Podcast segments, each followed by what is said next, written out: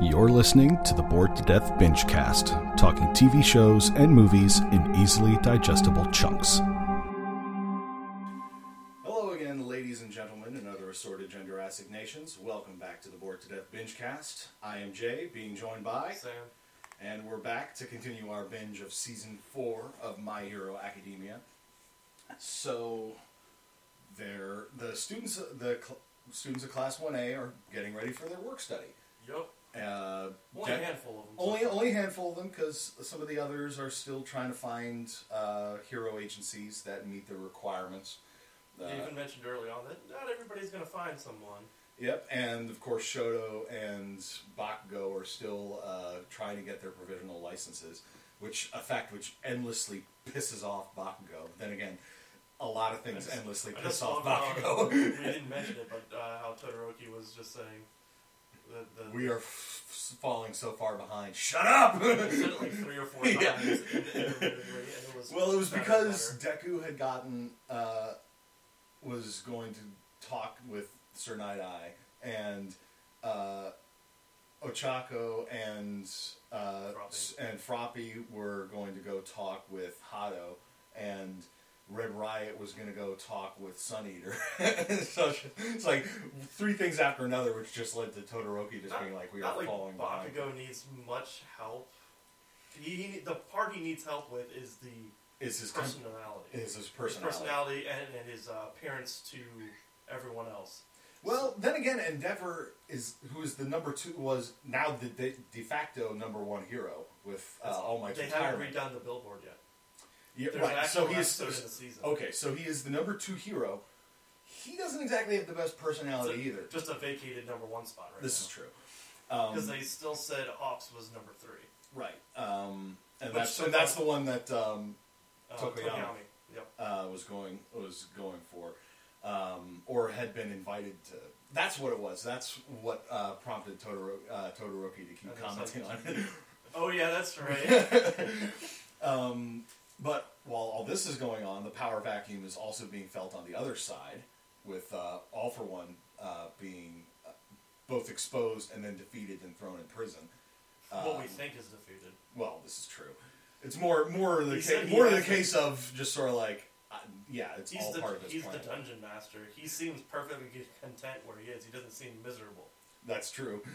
And with the wide array of powers that he has, if he wanted to break out, there was not a, there's not a goddamn thing Tartarus can do to hold him. Possibly. I'm not Um, sure. I haven't seen if there's any other villains in there or if any have ever broken out. Um, but Similar with- to the raft in uh, Marvel. mm, Is it Marvel's the raft? yes, Okay. Marvel is the raft. Um, DC has Blackgate. Blackgate and uh, yeah, and The Arkham. Zone. it It was like because you don't you don't put people just in, in Blackgate. That those are- Blackgate's for the mundane prisoners, the ones that don't have superpowers. Arkham. Arkham is the one for is the ones That's for the ones that have yeah. Arkham is just Gotham. It's not Blackgate. Uh, Blackgate is yeah, near Gotham, but it also I think holds a lot of those. I haven't read a lot of DC comics, so I don't remember. Oh, Belle Reve. We forgot about Oh, Belle Reve. yeah. Um, but with the power vacuum on the side of evil, uh, the League of Villains is looking to recruits, uh, and the Shie Hassaikai, uh, who are basically, at the moment, just low-level Yakuza. They, uh, or at least Overhaul, is wanting to basically up their reputation. Goes to League of Villains is like, hey, join join us Yeah. we, we could use your reputation and you could use uh, the manpower. And Shigaraki is like, yeah, about that. Well, after they have You don't you don't you don't come in here waltzing in here and telling me that you're taking over. try and try and yeah, tr- you walk into my territory. and- Or twice. yeah, Thankfully, Um, he wasn't a part of any of that shit. that's true. But uh, Shigaraki basically proposes instead a joint partnership. Uh, it's just sort of like we'll let you trade off our reputation. You lend us some of your manpower, but I want to know what you have planned because Saikai has these power suppression darts. Um, And they were they were what they mentioned is that they were putting them in the black market, getting them spread around, but a lower dose and not as good, especially with the power Mm. power up one. Yeah, and the, yeah, there's also the power enhancing drugs going around as well, And that's which are illegal in Japan, but fairly, but are legal in, like the U.S. I think they said. Probably for the heroes, not for the villains. Yeah, obviously. and obviously, and it's mostly used for those for people who have relatively weak quirks. But it's like they're in a situation where their quirk could be useful, but it's not strong enough. Jab them with the drug, and you get a temporary boost, like we saw with uh, the Blade guy. Let's call them birds. yeah, Blades, who uh, went up against probably the worst person, The worst, the worst, worst person because his quirk is basically custom made to stop that kind of that kind of thing. No shenanigans here. Yep. Um, That's when we got introduced to Fat Gum's agency. Fat Gum and, And, um, Ryukyu Yep. and Night Eye. Uh, Night I Eye. can't is- wait till we see more Ryukyu. I like her. Uh, yeah, and so right now, well, let's talk about Night Eye because he also basically former sidekick to All Might hmm and aware of One for All and how it works. Oh, it's, oh, another thing. Bef- beforehand, uh, we didn't mention this last time. They made mention to his other partner he had, Oh, Shield. Shield, yeah, David Shield. which was really cool for them to do To, to, to show throw that, that in there, movie is part of canon. it is it is canon. Rather than a lot of the times when I see an anime movie, it's usually on oh it's a different thing, it's not part of the universe, or it's a, a what if story. I haven't Most of the Dragon Ball movies are outside of the universe. not all of them, but some most of them. Oh, all, all or they or they later incorporate them in a different way. First off, Super had two movies that were standalones, and then they incorporated the stories into arcs Yeah, to put them into that universe. Which the opening of Super was pretty much uh, Fair. Of the Gods. fair. Um, but I can think of a cou- I can think of like the Cowboy Bebop movie is actually considered part of the canon. Takes place before the last last couple of episodes. Yeah, some most of the time they'll do it as like a, a prequel or like a sequel to a show. Yeah. Um, but with Night Eye, he be- well he has a pretty useful quirk with his foresight thing. He can see the future. And he's he seems only good to be paired up with people until you see him in action. Yeah, well, that's the thing. It's like he his quirk is useful in a defensive mode if you can if it meets the right if you can meet the right conditions. At least that's what it seemed. You're gonna you're gonna see him either in the next five or the next after that. Okay, You're gonna see Um, some action with uh, Eye. okay. Uh, I'm not disputing that there that there may be other ways that his quirk can be used, but I'm just basing this off of what I saw. Um, and Night Eye doesn't think that uh, Deku is worthy of Oh, yeah. One for All. Uh, for a variety of reasons. Also, I think um, more of it Night Eye holds as a fanboy, obviously, Uh-huh. first and foremost before he was a sidekick. He holds All Might just like anybody else that's fanning over something at such a higher standard that It's like if you are going to be his successor, you need to be better than him, and I don't see that. I don't see that you have the potential to be better than him. Right. Which, which unfortunately, kind of takes it to the part of you don't trust All Might's decision making. Well, bear in mind how they had their philosophical break, because he basically told uh, All Might, if you know, this was after All Might's injury that uh, at the hands of All for One the first time. Basically, told him if you continue operating as a hero, you are going to die a gruesome death in six or seven years. And then he realized that Night Eye used his Used his foresight, foresight on on him, him, and he which said, "Never use that on me." and All Might also basically he is like, yeah, but if I retire now, and there's not somebody imme- uh, you know, not somebody immediately ready to resume my, resume my place as the symbol of peace, then a lot of then it's going to destabilize things. It's going to you know a lot of people are going to get hurt, Yep. and he doesn't. And as a hero, he cannot.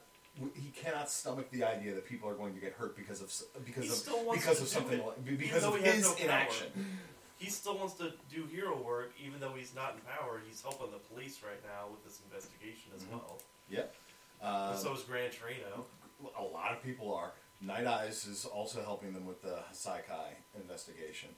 Well, All Might, I think, might be working. I think a lot of it has to do with they're finding out the drugs and they're tracing it back Mhm. to to Overhaul's operations, and they want to put a stop to it. Now, do you think you have any idea what might be causing any of this stir?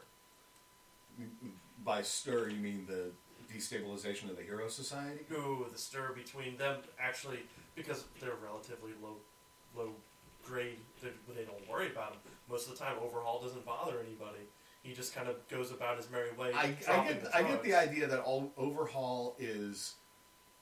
Mm, Because you don't see him going out there causing big flashy things like in, a, in a sense. Shigaraki and Overhaul are both successors in a sense to All for One. Shigaraki has some of the charisma that he that is needed to you know be the leader of a. Of but he's a also villain. unstable as hell. That's and that's the drawback. Overhaul has the has the long term planning aspect of it. He knows when to step back into the shadows to avoid attention, Avoid that spotlight. avoid the spotlight. It's just you know, But the thing with that is, he's not getting the spotlight to get the brand recognition to get more troops. which is why I think you know it, you know the partnership between between the two would would work to both of their benefits if they can uh, overcome o- overcome their own egos because Shigaraki can be the be the the kingpin sort you know the guy in the guy in the spotlight you know orchestrating orchestrating things and leading from the front while Overhaul could be the Grand Vizier working in the shadows and dealing with all the logistics of everything. But at the same time, Shigaraki just wants to tear down the Hero Society. While yeah, that's just his prime goal. yeah, and Overhaul is just sort of is sort of thinking further ahead. It's sort it's just sort of like, and then what? He is basically trying. Well, he's also po- poking holes in his. Oh, let's just recruit everybody because then you get all the the people that can go rogue, the people that will Mhm. turn on your your group, or the people that can just destroy from the inside out. Yep. And Overhaul, the reason why he doesn't have that brand recognition is because he's very careful and choosy of who he picks. He- The he- most loyal. the competent as well. And if you prove that you are not competent, like say letting the linchpin of your plan, like you know, aka Eri, escape, yeah, you're gonna die. Well, he also brought up good points of you had the muscle villain, you had uh, Moonfish. They were heavy hitters, and they're all now in prison Mhm. or dead. Uh, I think no, I think they're all in prison. Yeah, they're all in prison. Muscular and Moonfish. what was I- the third one he Yeah, mentioned? he mentioned the third one. Doesn't matter. Um, but yeah, he basically pointed out you had some heavy Spinner, hitters. Spinner's in there too, but I don't think he was mentioned. He wasn't mentioned, but, But he definitely wasn't there with them. yeah. Well, Spinner, Spinner was one of the Stain uh, simps. Yeah. Uh, he wasn't. He's not so much interested in the hero society. And that seems to be the problem too. Like if they're so stuck on Stain, they're gonna stray away from your ideals because that's not Stain's ideals. Mm. Surprisingly, Toga's still hanging out. well, that's because I, to be part of the I, yeah, I think she's also sort of drawn to Shigaraki because you're a significant character. no, she's drawn towards Shigaraki because introduced her to Deku. mm, that's right. And if she stays With around Shigaraki because Shigaraki be is also around. fixated on Deku. so she has more access to get to Deku on with them rather Yeah. than by herself. Like a proper yandere. She's smart. She, She is, is- not an idiot. no, she is not. She comes across like she's a ditz, but there's an actually cunning mind beneath beneath that creepy smile. Oh, one of the outros is so good. It, it shows some of the characters just like doing their, their thing. And one of them is a photograph of her and some classmates. You see her in her school uniform all the time, but it's her with her classmates just having ice cream. And I'm like, oh, I want to know more about that. It's just sort of like, when did you suddenly get broken in the head? or is this after or during? Does she do this as a side thing and nobody at all knows about it? Does she keep her villain life separate from her school life, kind of See, thing? I want to know more about the backstory of those because I know later on we hear a lot more from Dabi. Dabi is a character that received enough focus in, uh, that you can't not expand on his backstory. Oh, and I remember uh, we you know, I don't- you know, don't spoil anything if you have found out more about about him. But I remember what, last season we were It talking about him and the, and the burn scars on him. Certain things that I've had theories on. Well, like one of the things that you that we that you sort of speculated on was that he was somebody that maybe was either another one of Endeavor's children or was somebody that idolized Endeavor and tried to He's, he's he, I, I am convinced that he's a part of the Todoroki uh, family. wider Todoroki clan. Okay. Uh, and no, it's just I'm like he convinced tried. that he's the son of Endeavor. Hmm. I tried to basically emulate Daddy with uh, with the flames on his face and ended up burning either himself. either his flames are too hot and scarred him, because it, it does seem like his flames are really hot, but he doesn't get burned by his own flames. Or at least he doesn't get burned on his hands. Because the burn scars are all on his face. It's like His maybe he arms and tried to. stuff. Oh, he does? Okay, I don't I remember. think. um, regardless, um, there's a lot going on, and I appreciate that they're go that the writing actually is trying to weave a little bit more stuff together rather than just being like one fight to the next, to the next, to the next, to the next, like a lot of shonen anime and manga. Which try this to sets do. itself so far apart from the other animes in its own genre. Yeah, with its uh, you know, and it does well with the world building and making sure to introduce And I these. cannot. wi- I know I say like every episode, but I cannot emphasize enough on its brilliant pacing. Yeah, the pacing is is very good. It's not. It is aggravating at points because when you're watching it weekly, you're Yeah. like, okay, yeah, I love this. You're getting me pumped. We're getting into it. We're getting. What do you mean it's the end of the episode? And then it just starts off that that outro, and you're like, yeah. um, it's not. It doesn't drag stuff out like Dragon Ball does, uh, and it's not like ridiculously fast paced like Fire Force. Yeah, Fire Force is break, uh, breakneck speed. Yeah, um, almost like it's got the devil's footsteps. um, but yeah, so I think that should uh, wrap up our little intro here. So uh, we'll be back after the binge. While the binge is happening, thanks for listening to our podcast. Please give us a like and subscribe and spread the word. You can reach us on social media on Facebook or Twitter at BTD underscore BingeCast. The Bored to Death Clan is part of the CKCC radio podcast family, including J Bunny's Music Hub, the Race Nerd Podcast, Real Paranormal Talk, Ranking Tracks, Motivational Moves, Girls Who Like, and The Nerd Table. Please consider supporting CKCC Radio on Patreon. And now, the binge is done, so let's get to the discussion. And we're back. Whew, are we back? Yeah. Uh, before we get started talking about the uh, episodes we just watched, let's take a moment to talk about how much Funimation sucks as an app. Yeah, we're we're running it off of an Xbox, and it, it, it's kind of a, a pain in the butt to, and run around to go back and forth between episodes. Not only that, but we started on, of course, episode sixty nine, Nice. and then uh, moved to episode seventy in English. Only For it to be locked off for whatever reason, it says there is an issue. Go to Funimation.com slash help, which was no help at all. And I tried Mhm. to search anything about it, nothing comes up. We could play the episode in Japanese just fine, but every time it started to load up on episode 70, it in just kinda- English, it would crash out. yeah. And Or, we went, or just say this episode is not available. which is like, 71 had no issues. yeah, 71. Everything else after that seemed like it was fine. And I'm like, let me try something. So we, we flipped over to the Hulu app because I remember seeing One Punch Funimation, Man and some yeah. other Funimation stuff on there. And lo and behold, there it is, all of its glory in English Much and more Japanese. easier to navigate as well with the Yep. uh, controller because it's just Funimation as an app doesn't seem like it's meant to work with a console controller. Like you should, like it's expecting you to have a remote control, but I don't know how that would necessarily work any better. Regardless, we're probably going to keep watching it on watching through the end of this season on Hulu and then having to jump back and then go back to Funimation for the OVA. OVAs. Yeah. Um, so, but episode opens with, or the our binge opened with episode sixty nine. Nice, and it was. It seemed like it was a relatively unimportant episode, but not really Yeah, because it was, it was a lot of talking. There wasn't much action going on. And like I've iterated before, God, you're like, okay, you're you're building up to something, and then you just get to it. They're like, all right, everyone's gonna start that action, and next week, Yeah, I can imagine how that would have uh, been irritating watching it weekly uh, as opposed to doing a binge like we're doing now. Um, but the the episode basically was a bunch of the hero agencies and uh, minor pro heroes all being uh, brought to a meeting by the Night Eyes agency, uh, basically explaining here's what's going on.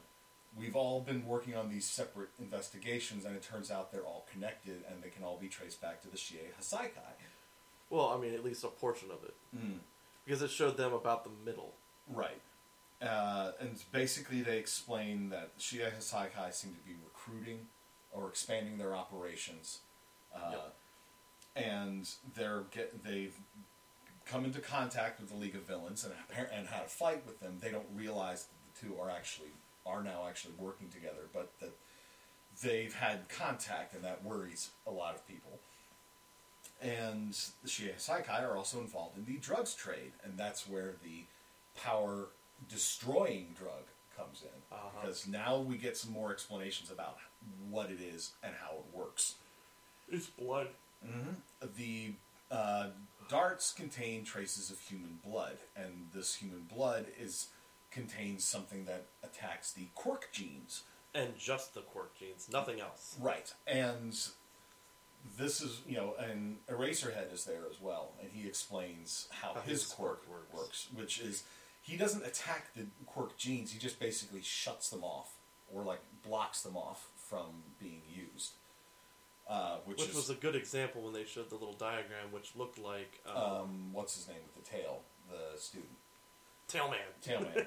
yeah, That's- we can't. We can never remember the poor guy's name. Which He's, he even makes a comment of how plain he is in a couple episodes. And I'm Yeah. like, yeah, he's yeah, he's probably one of the plain ones. Um, and so, but uh, basically, that this quirk, uh, this power annihilating drug, is something more potent, and it's being derived from human blood, and that's when they bring up Eri, and that that she was like covered in bandages and was sub- or at least that uh, Overhaul had claimed that she was his daughter.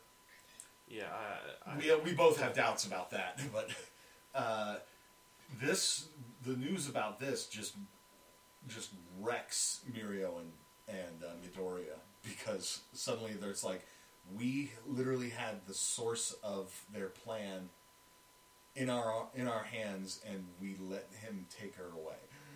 in all honesty, you haven't seen the extent of what Overhaul can do. Mm. What they did there was their best option for survival. This is true. so far, because they did explain what Overhaul's quirk You've was. only seen what he can do with a body when he touches it.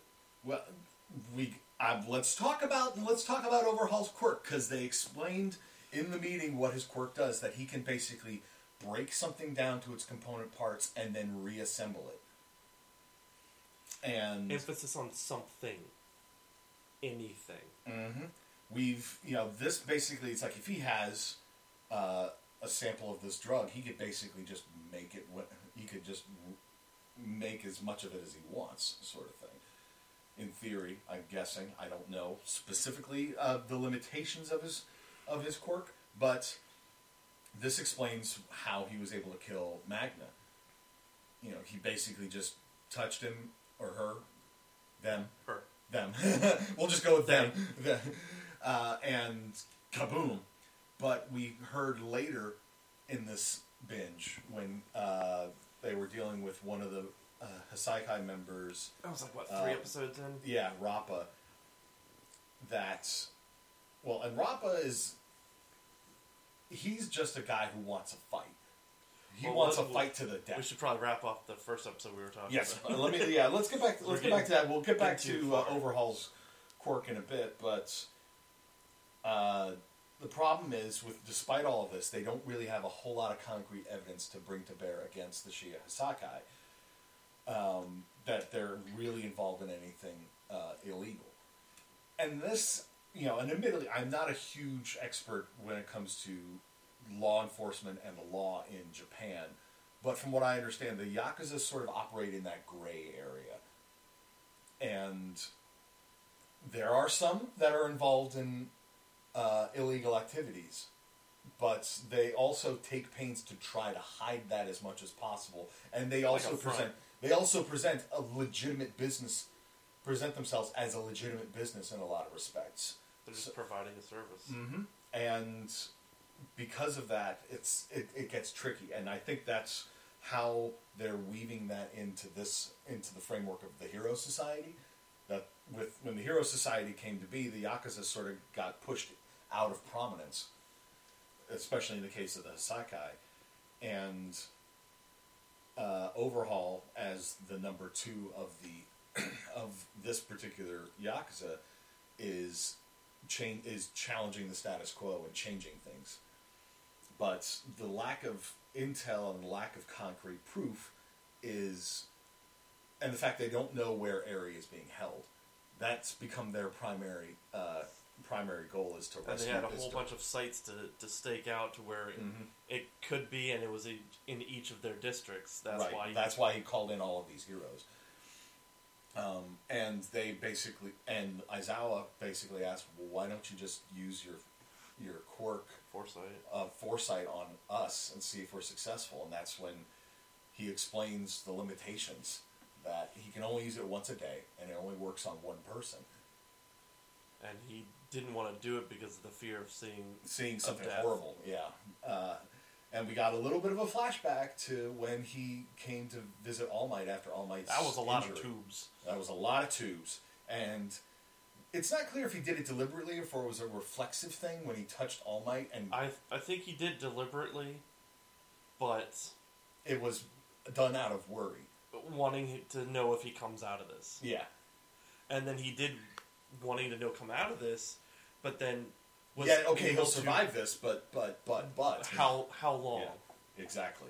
How long is he going to survive, sort of thing, and But then in theory, yeah. he should be able to see far enough when he said something about the six years. Yeah, but I get the impression that his quirk is gives him the most clear picture of things in the first hour. Yeah. The further away from that you get, the less clear things can become. Like uh, maybe you only get a few images Few images, fuzzy or because he, he he compared it to watching like a film strip sort of thing, and you know it, he gets like perfect clarity of things in that first hour, and then beyond that it's like the film breaks down and you can only see scattered images, not enough to give context. That was another thing that he said is a limitation of his quirk. He just he sees things, but he doesn't always have context to them. Um, and after the after the meeting, you know, class one A, you know, they're all, or at least the the work study students that were there. the ones were in the agencies that were called. yeah, the UA students that were all called called in with their agencies. Mirio and uh, are both like, oh god, you know, they they feel horrendous guilt. Also, the reasons why they brought in most of them had some kind of connection to it as well. Hmm. You know, Mirio and uh, Deku ran in with Eri and Overhaul himself. Mhm. Um, They're the ones that basically revealed the revealed how important Kirishima was. ran into one of the thugs with the You- drug. and uh, Uravity and Froppy helped fight against uh, a thug that had taken a lesser imperfect Of the power of the pow- of the power enhancing drug. So yeah, there's that's why they were all brought in. And Aizawa did give them a little bit of a pep talk sort of thing. A pep talk and an out if they wanted to. It's just like you don't have to do this. You know, you this is way beyond what you what you signed up for on your work study, and basically none of them uh, said they wanted they wanted out because they recognized there's a little girl in danger, and they couldn't really call themselves heroes if they turned their back. And we also got introduced to uh, a few of the heroes that were going to be running this. Yeah, um, we we met one of uh, Night Eye's other sidekicks, Centipeder. I think he's the straight up uh, sidekick, and Mirio's actually training to become a. Sidekick. Well, no, Bubble Girl is the other sidekick. Oh yeah, that's right. She is the. Le, uh, Lemillion is just a work study student. Yeah. He, he is he is technically work study. He's not like uh, he's not like full blown sidekick yet. I know he's working to be a sidekick. He's working to be he's working his way up. Um, and poor Eri, uh, in her room deep underneath the uh, Hassaikai headquarters, she gets paid a visit by her new caretaker who had a real pedophile vibe about him. I, I think he was trying way too hard to be friendly. Yeah. And that's how he gave off that vibe. yeah. Because But that's I'm just saying it's just It's like he's, what buying, over- he's he's smiling, he's being friendly, he's buying her all these gifts, trying to get her to well, it's because what Overhaul said. He's Mm. like, "Oh, if you cheer her up, bring get her some toys, make sure she doesn't want to break make sure she's happy." and Uh, he's yeah trying and to he's trying to do that and not get killed. yeah because he Become saw what happened to the last stain guy. on the wall. Yeah. Um, and then we got like a, a lead up episode to the to uh, the raid with superheroes. Um, it's basically uh, well, they the found how they found the place. yes, that was in the next episode. I thought that was in the same one. It was in the, it was in episode seventy. Oh, Um, and you know the work study students are basically sent back to school. It's just sort of like you're on standby. Uh, Can't talk don't tell anybody what's going on. everybody else is doing their their stakeouts Yep. and their investigations. and uh, this is sort of depressing Deku because he wants to talk to somebody about this. He can't talk to All Might about it because All Might's busy with his own work, and he can't tell any of his classmates about it. And they're noticing that something's something's up with him. Yeah, he, And- he doesn't hide anything very well. Yeah, he doesn't have a real good poker face. And Ida and Shoto both just sort of, you know, they're like. It's cool if you can't tell us anything, but you know, try to cheer up a bit, man. I You, liked you know, we're here for you. If you What Ida said and Yeah. the callback to call back to the stain arc. when he his brother was in the hospital. It's It's like, just we're like friends, aren't we? You can tell, yeah, you can tell if there's something, if something going, if there's something going on. You know, you can t- talk to us, right? We're we're um, um, we're friends, aren't we? And, And I was like, it did "Oh." cheer him up. It's like obviously he couldn't It- tell them about it, but it's it- like it did sort of cheer Deku up. It's like you are not alone. That show's like, you want some soba? I've got some left. I've got some extra beef stew. and yeah, and then we saw some of the the pro heroes uh, staking out the various Saikai places, and Night Eyes is the one who actually found spotted the caretaker going into a toy store. And we found out later. We found out that he used his quirk on him, and basically found out exactly where Eri is and exactly how to get to her through the maze of the underground tunnels I and like everything. I like how the caretaker's just like, yeah, th- this Magic Girl squad, Uh, Glitter Squad. and, and the and the worker was like, ah, that that's that dog Good, was been out ten years ago. It's like, ah, well, whatever the new one is, you know. and he meant, and then Night Eyes basically steps. He's up. like, oh, you're a fan too, as he and he touches him and makes eye contact. as he turns around, and it was perfect. Kind of hard to make eye contact with the guy that has hair all up in his eyes. yeah, It must if, have been if he even has eyes. Well, we saw one of them. Oh, we did. Yeah, Okay. when he turned, Okay. Um, because he was in shock that he Yeah. someone touched him. and I wonder if he's dead. we don't know. Because I don't think you see him anytime after that. Well, yeah, Because- because the Shie Hassaikai were made aware that the police raid was coming. I don't know if they had a lookout or a mole, but they claimed they didn't. Yeah, the police police, the police guy is like, there can't, there can't, be a mole. It's like, It's it's the yakuza. It's the Yakuza, come on. um, so uh, they start making plans, and uh, Overhaul's just sort of like, I have some business to take care of. And he goes and visits the actual boss of the Hassaikai, who's in a in a hospital bed, basically, on like some kind of on life support. yeah. And I'm just like, you gonna die. He's like, oh well, it's gonna get a little noisy in here. Uh, so yeah, but the but the work study students all get their get the little uh, Avengers Assemble text basically. Which was a what two or three days later at night. Yeah, and they all meet up at the police station. Uh, they get information about the known, the Affiliates. known uh, associates of the Saikai and what their quirks are. And Overhaul's just sort of like, all right, time to pack up and go. And he says something about leaving the eight bullets of the Hassaikai, of the Hasai, I think, uh, in place to guard their escape. Basically, slow down, slow, da- slow everyone down so they can get Mhm. away. And then we got a couple of episodes that focused on character development for Sun Eater and Red Riot. Yep.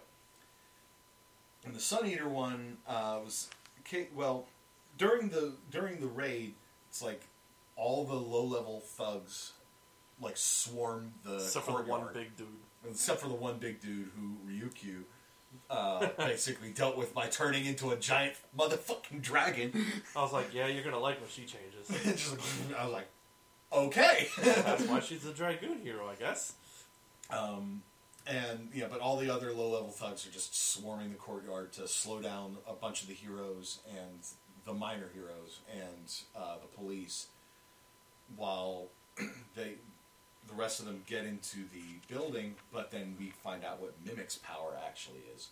Hmm. A Mimic, because he jabs himself with like the power, the performance enhancer, he can basically, essentially possess inanimate things and control them. And they claimed it's like, well, normally you could only control something the size of a refrigerator. refrigerator, but he doses, he shoots up, and suddenly he's controlling the entire building.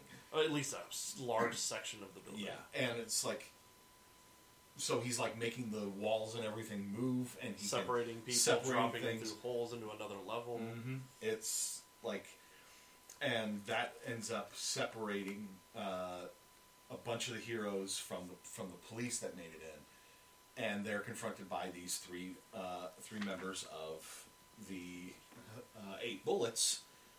They said their name. They said their like real names. I basically only you know made notes on what they looked like and then their quirks. We had like uh, larceny, crystallize, and food. food was like the scarecrow looking dude, or Yeah. Brightburn, sort of. um, but Sun Eater basically, despite all of his self confidence issues, basically looked at them and was like, I got I can, this. I got this. I know their abilities. You know, let me handle this. You guys need to stay close to 100% to deal with the leader. And so Fat Gum and everybody's like, all right, let's go. And It's like Deku and Kirishima was like, no, we can't leave him there. and We he's like, and he's like, have faith in him. I do. And Oh yeah, don't forget uh, uh, knocking out the the one that could eat things. Yeah, uh, Aizawa like knocked out uh, the scarecrow dude as he as he passed because Sun Eater basically used his ten- used the tentacles thing to bind them all up, and as he left, uh, just smacked uh, the scarecrow guy in the head and knocked him out, which became important. For a second, later. it looked like it snapped his neck, and I was like, "Damn, Aizawa!" Like, no, But then we found out exactly why it was important to knock him out because he can, has the ability to basically eat anything and, and digest it instantaneously. And Larceny's ability base is it's sight based, but anything that he can see, he can basically just telekinetically grab. It like teleports to his hand, Yeah, or yeah, blinks and out into him. Crystallize literally can just sort of spawn crystals out of his body, and but they're they're like worthless crystals. It's like he made a, a comment on. and They all basically explained why they were loyal to Overhaul. Yeah, Uh, that like larceny was. Larceny had been betrayed by by his lover. Um, oh yeah, a big a bunch f- of debt, and then he was gonna kill himself, and, the And- superhero saved him, and he's like, "Uh, like just let me die," kind of thing. yeah, and, but Overhaul basically was just sort of like gave them a place. He's like, "You're and gave them purpose. and food was like just sort of shunned by society in general. And crystallize had been used by some criminal uh, until he found out that the crystals he was making were And he was worthless. beaten half to death. and then he was beaten half to death. and the three of them had good teamwork together, which they did prove. Uh, Yeah, once the, the the digestion guy. once food up. one, once uh, food woke up, he just started chewing his way through everything, and they were able to snatch uh, like when The Sun Eater tried to tried to make like the clamshell f- thing. It just got Smacked snatched snatched right out of his hand. immediately. Um, but then he, uh, but then Sun Eater basically proved that his quirk is way more useful than than you'd think. And he's quick with it too. He's quick and he can combine them yeah, the combining was the coolest part. because he basically was able to make uh, a bunch of tentacles, but like covered in crab shell, crab armor. crab armor, He did like uh, a Kraken rush. the Kraken Rush thing, and um, yeah, he managed to over he managed to overcome them for a bit. They still managed to overwhelm him with their with their teamwork, but then he basically proved no, uh, I'm still I'm still capable of kicking your ass. He he kicked one of the crystal shards on the floor into Larceny's eye to blind him, and then uh, also revealed that in the midst of all that fighting, he had he swallowed got- a swallowed a It was crystal right shard. after that he got smacked by the crystal dude that knocked some of the crystals. It knocked off. some shards And off, he- and he swallowed one. and so he was able to use that to harden his stomach against the next punch. And then it was just a case of he just slammed them all against the wall as quickly as he could to knock them all out before uh, the food guy could get close Even enough more. to, to chew Because he mentioned in the middle he was going to use the toxicity of the Uh, um, neurotoxin, yeah. and put it into the tentacles, so when he ate it again, it would have knocked him out. Yeah, but uh, by that Larceny point, took it. the, the tentacles were small enough that uh, Larceny was able to snatch them. Uh, you know, and but you know that whole fight just took it took it out of him, and he collapsed. One thing about Larceny is like, oh, he had a lover that took everything from him. You can see it, you can take it. yeah, just take it back. But I got the impression that it was a case of she accrued like credit debt, which is not something so much. that's. Right. He Not ran up- something you can easily. Uh, He's a criminal. He just looks through a window at something and be like, "That's mine now." Nice, on the market. nice bank vault you, you have. Ooh, are those diamonds in there? Yoink! It's like they're opening, just sitting there like he's doing a uh, doing a loan or something at one of the desks, and they just watch him as they open up the thing, and just Yoink! blink the diamonds into his hand. He's like, ah, maybe tomorrow. I'm not feeling it today. Or just no, you finish your normal business of whatever it is you're doing while you've pocketed those diamonds, and then you just walk out the door. Um, he, he could have fixed that debt real quick. You could have. Um, then again, maybe it was some other sort of debt that's not so easily paid off. Maybe debt with the yakuza. Mm, there you go. And then uh, the next episode focused on Red Riot, on Kirishima. Because he and Fat Gum basically got pulled into a uh, pulled into an underground sort of pit. Uh, Mimic had been trying to separate Aizawa because he recognized Aizawa as, the, as a threat If you to him. put Aizawa against those two, what would have happened? I he would have gotten the shit beat out of him. This is true because Rappa would have just been all over him. Like, what is Rappa's power? Incredible speed or strength or We don't. Yeah, we don't know, but I get the impression that even if he had switched off their powers, Rappa still would have beaten the shit out of him. Uh, but regardless, it was Fat Gum and uh, Kirishima that ended up down in the pit instead. Kirishima was sort of an accident. Fat Gum went for it, but didn't realize Red Riot had done it as well, and they both ended up down in there. Rappa like I I mentioned him earlier. He's just a guy looking for a fight, and a fight to the death. He basically said that he was in like a underground mixed martial arts thing where the, you know they could use their quirks without restriction. He beat everybody with one punch, and if anybody did get beaten by one punch, they would try to escape. and then he basically beat them and killed them, and it just left him unsatisfied. Hmm, where have we seen where have we seen something like that before? I don't know. uh, one punch. But when Rappa went in for the first strike on Fat Gum, Kirishima jumped in there and got wrecked by it. Got He punched the- across he the took room, first punch straight and it wall. cracked his hardening. and it was uh, it was his special hardening. where Yeah, it was did, like un- unstoppable. Uh, his his ultimate move. And Which destroyed his confidence. Yeah, and that's led into his flashback, especially as he saw Red Riot basically just trying to tank all of Rappa's blows. And the problem was when Fat Gum tried to attack, the other guy that was there I Blocked it. blocked it with this like seemingly impenetrable barrier. And we found out later that it's like you know, and he compared it's like the spear and a shield. You know, together we're on. You, together you can't beat us, uh, sort of thing. And the shield guy was also there to sort of try to rein in Rappa's bloodthirstiness for all the good that did. And Fat Gum, while he was a, while he is good at absorbing things, as we found out later, it's like this was go this was too much for him to overcome. He was able to feel all the hits through his fat. hmm It was sh- sh- just tearing through his uh, through his uh, uh, costume and everything. It destroyed the shit out of the costume in front of him. And we found out in Kirishima's flashback that he's had some confidence issues as well. You know, that Crimson Riot had been the hero he'd always looked up to. You know, it's like with the chivalrous spirit, uh, anyone Always running hero. in. always charging in fearlessly, and that's what made uh, Kirishima feel like he wasn't he wasn't going to be a good hero because when he saw a case of two of his classmates uh, being menaced by this giant, uh, and seemingly like the giant was about to attack them, he wanted to go help but was paralyzed with fear. And Well, as you would, that he was huge.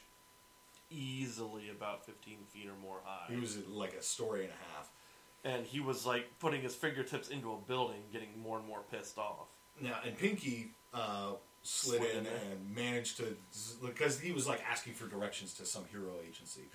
Yeah. Uh, and she slides in and is just sort of like, go this way. It's like two two kilometers away if, uh, after the second Take right or whatever. And he's like, thank you very much, and just leaves. and where was he? Was trying to go to one of the schools, wasn't no, he? it was a hero agency. Oh, that's right. and th- it was after he'd gone. Uh, you know, Pinky sort of collapsed and just sort of like, "Oh my god!" She was because she was terrified as well, and it's like I can't believe that worked. But she also then admitted, uh, "I sent him to the police station." Yeah. um, but and Kirishima was ready to basically abandon his application to uh, UA until he uh, saw an old interview by Crimson Riot where he admitted, "I'm always scared when I'm about to jump into when I'm about to jump into a fight, but what I'm scared of more." Is that somebody is going to get hurt or die because I won't take action. And so that sort of it gave uh, Kirishima the confidence to uh, go ahead and continue applying to UA, uh, to go and apologize to his classmates for not stepping in. They're like, who are you? Yeah, and when he turned up at and, uh, and through all this, we saw him with just like regular black hair, you know, just sort of like uh, just s- slick back sort of uh, black hair. And then when he turned up at UA, he styled it, spiked it up, and dyed it red. and Pinky was just sort of like, "What is with that new look?" and he admitted this, like, you know, it's a new school, new me sort of thing, you know Yeah. and he jumps back into the fight and managed to Take a bunch of hits. take a bunch of hits and stagger uh, Rappa back enough. But when he went in for a punch of his own, Barrier blocked it, and that was like literally all that he had left because he just passed out. But by this point, Fat Gum had stored up enough energy because we got some explanation of how his quirk works. Yeah, the reason why he's always eating and staying fat. Yep, because the fat does allow him to absorb a lot of hits, but he can also convert some of that, uh, some of his fat into energy that he can then use to increase his strength. Uh, and he was storing up so much of it that it was literally burning off all of his fat. And so then we suddenly get, you know, ripped fat gum more or less. now he's hot. and then suddenly, and then suddenly he just punches straight through the barrier and almost K- KOs the, the two. well, he thinks he KO'd the two. Yeah, but then next episode, uh, Rappa just gets back up and he's just sort of like, "All right, there's some stuff in that room we can use to patch each other up. I want to. I want to keep fighting. Let's fighting. finish this. Let's finish this. He's like, I don't care if my if the bones in my arms are broken and I can't throw any more punches. Let's go. you, you know, I want to fight you and that kid. No, that man. The kid, no man. and when the barrier guy tries to just sort of like, what are you doing? He just sort of kicks him and is just like, shut up. He just doesn't, he's, he just doesn't care about any of uh, the Hassaikai's plans. He just wants a fight. and explained why he's joined with Yeah, him. he explained that also, while also explaining what the plan is. perfectly. Yep. And he's like, eh, yeah, this is what happens. Um, but the reason that he follows Overhaul is because Overhaul basically came to him and the gang that he was a part of and was like, join up with us. And Rob was like, fight me, nerd. So overall, it like, wasn't even a gang. It was just approaching him in the ring. He was just like, dude, join us. he's like, join up, you know, he's join up, He's join, like- join us. He's like, Yeah, fight me, can- nerd. He's like, So- if you can beat me, I'll do it. and so Overhaul's like, okay. Explodes him. He's Uh, like, he's like, at one point I was dead, and then I wasn't. And when that was real, I was like, holy shit. Which basically means And then he repeated, I fought him four, five more times, and every time it came out the same result was I died and came back again. Mm-hmm. But in the middle of all this, uh, and so that basically explains why Rappa's following him and why fighting Overhaul is going to be a nightmare. Um, but then we find out that Toga and Twice are there. They're basically the temp squad. Um, we got a couple flashbacks where Shigaraki and uh, Overhaul were meeting, and Overhaul explains, "I want these three members of your of your league uh, as like temp agents for And us." one was Kyoguri. One of them was Kurogiri, and Shigaraki's like, "Those are like the three three main cornerstones of my group. I can't give you all of them." What's funny is two of them showed up after the whole stain thing. Yeah. It was only the two of them for a while. Yeah, but it's just you know They were the first. Actually, no. Uh, twice came in later. It was her Toga and and Dabi, yeah. Um, and finally, Shigaraki's just sort of like, uh, I can give you Toga and twice. And in the second flashback, it was the league basically meeting with them, and twice is like, I don't want to work with them. They killed. They killed Magnum. They killed. And they Mrs. took. Mag. And, and, and what about what they what he did to Mister Compress's arm? Um, And then Shigaraki showed his face. Yeah, to basically, them, yeah. which shocked the Because shit to- out. and Toga's just sort of like, I don't feel like doing going with them because I want to do whatever I want. Why should I go with somebody that's going to make make me do stuff I don't want to do? She's like ready to like cut Shigaraki's throat. She has a knife knife to the side of his neck, and, he just reaches up, calm as can be. takes his takes the, the the hand off of his face, and just goes, "If you do this, you will be helping all of us." You know, it's just sort of like he has basically turned He them into a a plan. warped, twisted little family, and they basically agree with this. And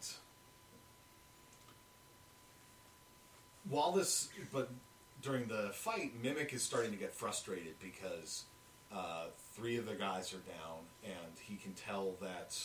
I think he can tell that uh, Rappa and the Shield guy have been defeated, and l- meanwhile, Lemillion, you know, Mirio, and that was the guy, wasn't it?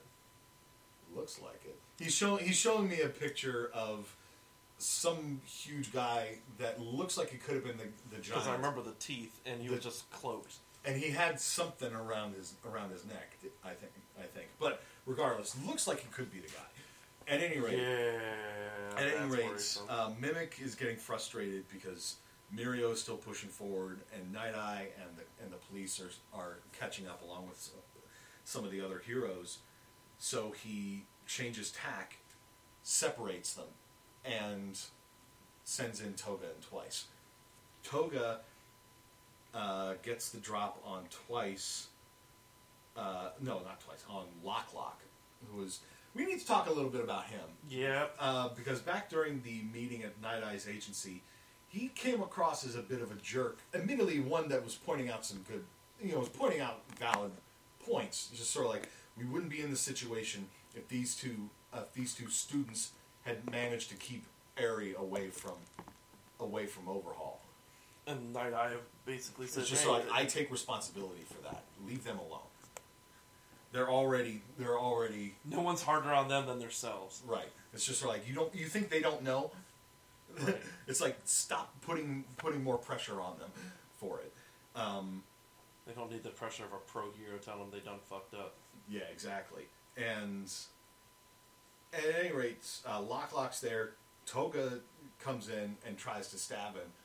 Uh, he catches it in his palm, Like and, stabs through it, and he goes, "Now I'm locking this bitch down." and then she, and then it was revealed, nope, that was a, That was uh, a twice double. it was a twice double. She gets the drop on him and stabs him in the fucking kidney. yeah, Ooh. And when they when Aizawa and Deku make it through the wall to get to, to get there, she's already taken Lock Lock's form. it's like, "Oh, this one tried to stab me." It's like uses, uses some sort of clone thing, and Aizawa you can tell is a little bit suspicious. But I noticed some. I noticed the thing before before. He, well, I knew. we already uh, knew. Well, I already knew, but I noticed the like the tell almost immediately because Lock Lock turned to Deku and called him Midoriya. Lock Lock has no reason to call him that. He doesn't even know it. He doesn't even know Deku's real name. And Aizawa basically turns his power on her, so it's like the She, the lock lock uh, facade melts away, and, and she- she's bare ass naked. and he gra- like grabs her in uh, his like bandages. he like mummy wrapped her ass, and she still manages to s- flip over top of him and stab him. stab him in the shoulder, and she escapes. Walt, I think, went back, went up again. Yeah. And Aizawa's just you know goes after. He, his defense was he actually did catch her and caught her in the, cut her in the face with his blade. Yep. I didn't notice until after the next scene when they showed Toga's face. Was like a little cut and some blood. I'm like, damn. Yeah, and she's He's there. quick. She's there, like gathering her co- her costume and stuff together, and she's just sort of like hunched over, you know, flushed in the face and and sweating, and just sort of like, "I'm so glad I came." and you made some comment about uh, what was it? It was like, it was like came where? No, in what way? It was like came in, in, what in way? both ways. yeah. I was like, I, you, you were you just said like, that, and oh. I was just like, God damn it. Um, and Twice, meanwhile, tries to. I mean, uh, I seriously think she straight up gets off on the thrill. oh, I, I'm sure she does. She is a bloodthirsty maniac. Um, but Twice confronts Night Eyes and the and the police and sends in a Rappa double. And Night Eyes, you know, while he gets grazed by the by the double's attack, just throws some of his like personal seals at him and reveals they each weigh like five kilograms. I don't know what that is in uh, American, but uh, it In knocks out the double, and so he starts melting. And Twice is just like, shit. And like, then well, he gets yeah. grazed by one of those seals as well, and it It- tears his mask off, And or half of it off. yeah, half of it got cut down, and it blew a hole through a piece of his ear. and he freaks out while go, while gets thrown up and the problem is he needs the mask on to keep his brain from like splitting in two. And so he's like freaking out because he can feel like all the doubles in his head starting to starting to talk again. And toga shows up ties like a like a like a bandana around that that half of his head and just sort of reassures him. And he's just like my wife! Two of them are like a twisted little battle couple, uh, but they then basically start trash talking Mimic and the and the Yakuza. Because they basically pointed out it's just sort of like uh, Overhaul is the one who's really who's really uh, making actually doing stuff, and your old boss is a, an old man in a hospital bed dying, and he just Mimic goes Did nuts. he, he said, did he say five kilograms or kilo? Kilo is kilograms in the, in that context. So that's uh, holy shit! No wonder it took him out. How does he hold that? That, that, uh, I, that's got to be wrong. He just showed me a thing and said it's like five thousand pounds. That cannot be right. That cannot be right. one second. I'm gonna pull up a metric conversion thing myself because there is no way that's right. Uh, wait. Because there's kilo and. Anyways, Uh, uh, I'll Yeah. continue on. Where were we? Um, Because I was too busy. well, the episode ended with um, Mimic basically throwing uh, Toga and Twice into a pit with Aizawa and Deku.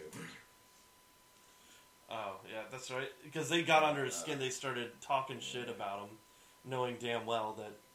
Well, I mean, what are you gonna do? You're gonna kill us, and then your boss isn't gonna have any faith with uh, with Shigaraki anymore.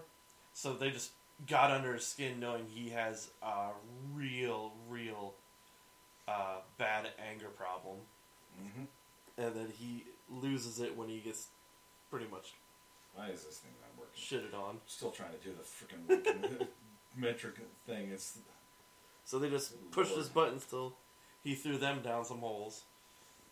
And I'm pretty sure they're they're gonna try to team up or work alongside the heroes in a sense to to f around with uh, Overhaul. yeah. Because definitely with the way they were talking as they were falling, it felt like that's that's what their plan Okay, was. after- five kilograms is basically eleven pounds. That's what I thought. I don't know why it went. It went from eleven, and then I don't know how five thousand. I mean, because five thousand is how many grams that is. You know, five kilograms is five five thousand grams. I think the numbers just got transposed somehow. But eleven pounds, you know, an eleven pound weight suddenly clipping your ear is gonna sting. And three of them hitting you With dead, how fast three of them hitting you dead center body mass is gonna is gonna knock the wind out of you. Is because it was only a twice double. Uh, that's why I the mean, still had that speed and the strength though. yeah, but it's not going to be as tough as the real thing. Regardless, um, still and still a very good series. Uh, we were both just sort of like, ah, we had to stop the binge there because it was Getting hype. You're getting hype. I like. Uh, I compared it to the raid with superheroes. Uh, only instead of going up a building, you're going down into an underground facility Literal maze. of- in a, in a literal maze.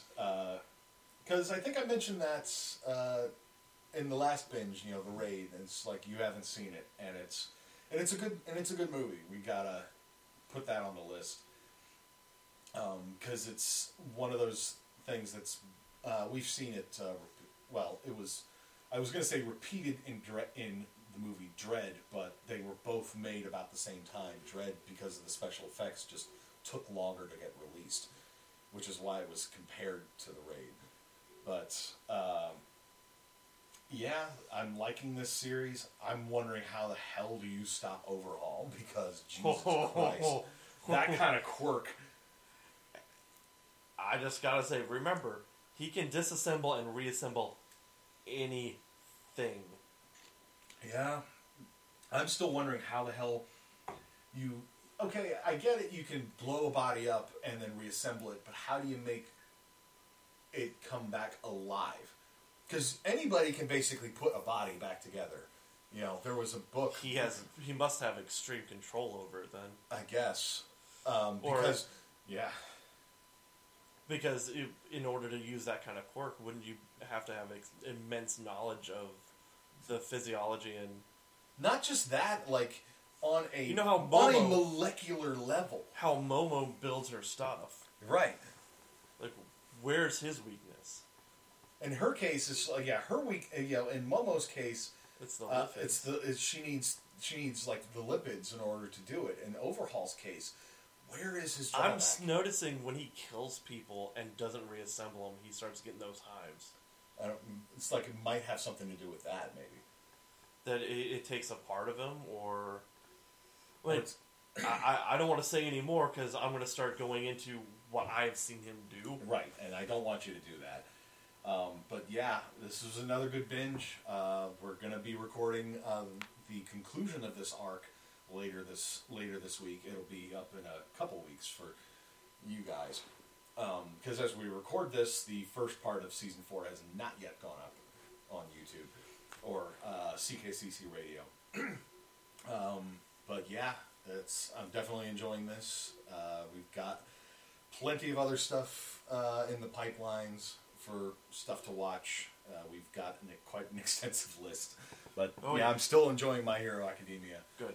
Um, So let me know if any of that wavers, and I, I honestly don't think it will. I don't, yeah, like you said, the pacing is good. The writing is good. I love it might the world building waver after this arc. Uh, there's there's a, I think the back end of the episodes are.